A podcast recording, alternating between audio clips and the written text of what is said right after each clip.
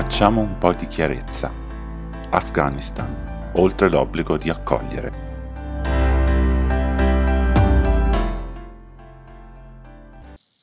Dopo la pausa estiva, eccoci di nuovo al consueto appuntamento con la rubrica Facciamo chiarezza. Sono accadute tante cose in questi ultimi due mesi, ma certamente ciò che ha catalizzato l'attenzione di tutti i media a partire dalla metà di agosto è stata, dopo il ritiro delle truppe degli americani e dei loro alleati dall'Afghanistan, l'avanzata rapidissima dei talebani, che in pochi giorni sono arrivati a Kabul, e poi la corsa a fuggire dal paese di tutti coloro che in qualche modo avevano collaborato con il precedente governo e con le forze straniere, e delle tante donne che avevano iniziato negli ultimi anni un percorso di emancipazione da una cultura patriarcale ed oscurantista.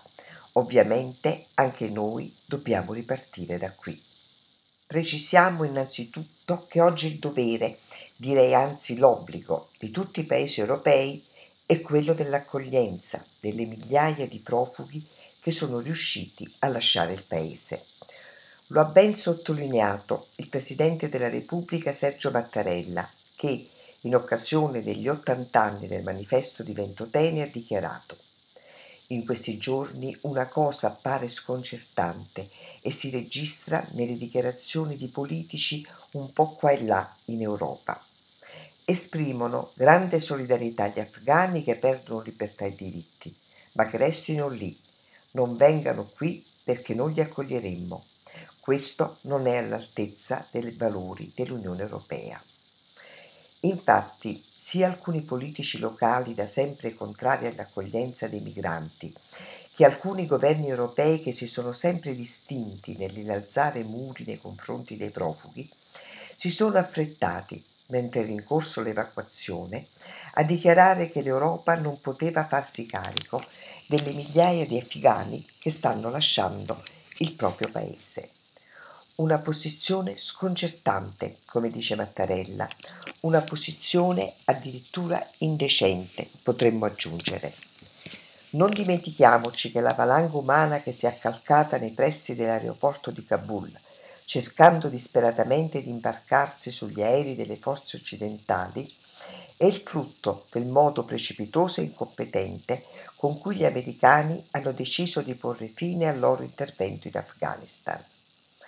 Si è trattato in pratica di una fuga a cui tutti gli altri governi della coalizione, compresa l'Italia, si sono accodati, anche se ora, da Macron a Johnson, tutti fanno gara a prendere le distanze da Biden. Ma ancora prima della responsabilità di un ritiro affrettato delle truppe che ha fatto precipitare il paese nel caos, c'è la responsabilità europea di aver partecipato ad una guerra che avrebbe dovuto colpire in modo rapido e chirurgico le cellule di Al-Qaeda presenti in Afghanistan e che invece è durata 20 anni, ha prodotto centinaia di migliaia di morti, è costata ai soli Stati Uniti 2.300 miliardi di dollari e non ha raggiunto alcun risultato. I talebani sono di nuovo a Kabul e addirittura l'ISIS-K riesce a seminare il terrore e a provocare centinaia di vittime all'aeroporto della capitale. In questi giorni è crollata miseramente l'illusione occidentale di eliminare i talebani e di trasformare un'intera cultura. Il successo dell'avanzata degli studenti coranici sta a dimostrare che il sostegno a loro favore è ancora molto forte e che numerosi afghani li preferiscono ad un governo fantoccio, incapace, inetto e corrotto. È proprio di questi giorni la notizia che numerosi afghani emigrati negli anni scorsi in Pakistan stanno ora ritornando nel proprio paese perché ripongono fiducia nei talebani. È doloroso doverlo ammettere, ma il consenso nei loro confronti al di fuori della capitale è ancora molto forte. Allo stesso modo è fallito il progetto di trasformare la cultura del paese. A Kabul e in alcune altre importanti città È certamente iniziata una radicale trasformazione culturale che ha coinvolto soprattutto le donne, che in tante avevano ripreso ad andare a scuola e all'università, a fare sport e a lavorare con compiti anche di notevole responsabilità.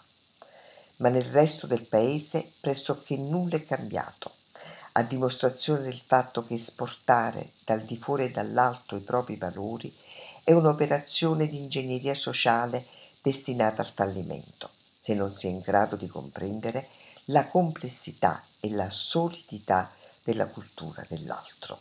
Come viene sottolineato nel secondo rapporto SIGAR, Special Inspector General for Afghanistan Reconstruction, intitolato Sostegno all'uguaglianza di genere, lezioni dall'esperienza degli Stati Uniti in Afghanistan, ai funzionari statunitensi serve una comprensione più sfumata dei ruoli e delle relazioni di genere nel contesto culturale afghano e di come sostenere donne e ragazze senza provocare contraccolpi che potrebbero metterle in pericolo o bloccare il progresso. Quello del cambiamento culturale e di come debba avvenire dall'interno per essere duraturo è un problema complesso che ci proponiamo di approfondire prossimamente.